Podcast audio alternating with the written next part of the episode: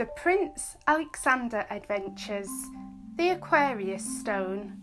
Written and read by Kate Nixon. Chapter 3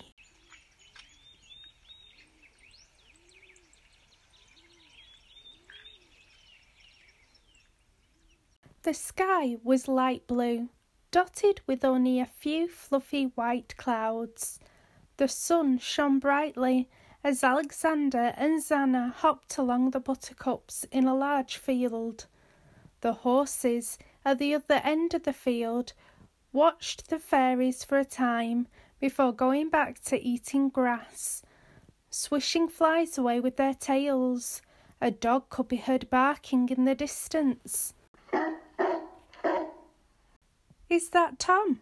asked Alexander. I think it might be. Shall we go and see him? Good idea, Zanna.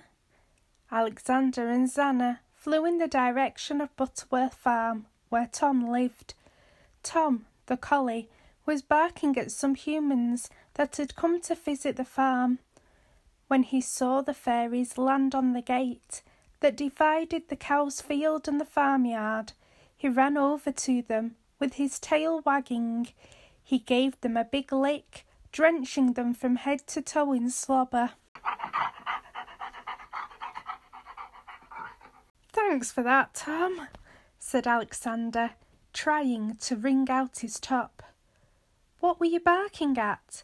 Just protecting the farm from intruders, Tom replied excitedly, wagging his tail.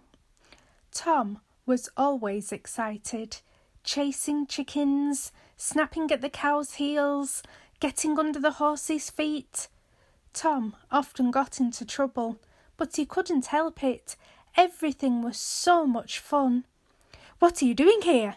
asked Tom. We're going on an adventure, replied Zanna, grinning. Do you want to join us? I can go with you to the edge of the farm, but I can't go any further. I have to protect the farm. The two fairies and Tom set off through the gate and across the first field. So, where are you going?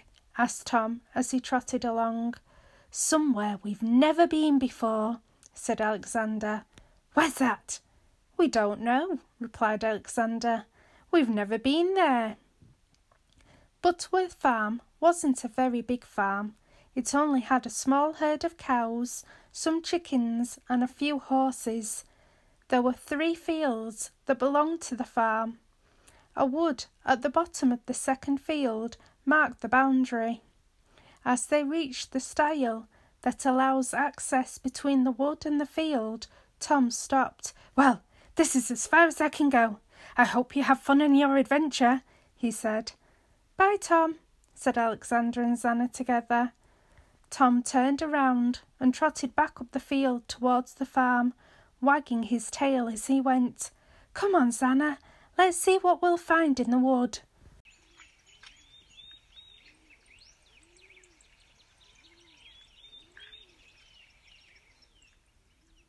The wood was cooler, the trees providing a nice shade from the bright sun. Bluebells and foxgloves provided a bit of colour against the green and brown of the brambles, nettles, and grass. Alexander and Zanna followed the path through the woods. Flying insects could be heard buzzing, and the birds in the trees were merrily singing their songs as they went about their business. I don't think we're going to find an adventure in here, said Alexander, starting to get a bit bored. But suddenly Alexander stopped. What are you? started Zanna. Shh! interrupted Alexander, straining to hear. He pointed towards a patch of overgrown brambles and started to draw his sword. A rustling noise could be heard.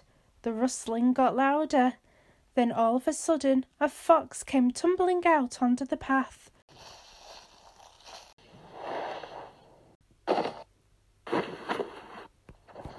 Oh!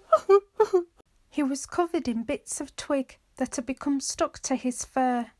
The fox started to cry. Sword still pointing at the fox, Alexander asked, Are you okay?